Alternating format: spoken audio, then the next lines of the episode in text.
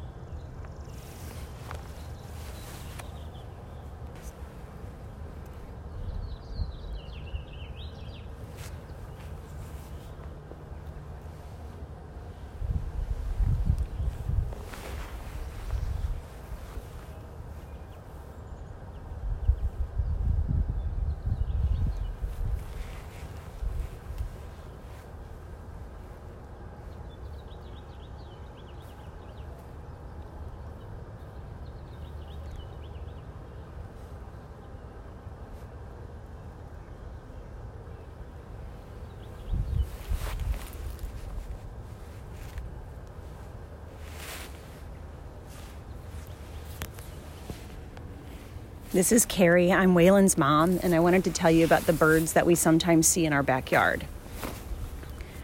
Waylon, what are the most common birds we see?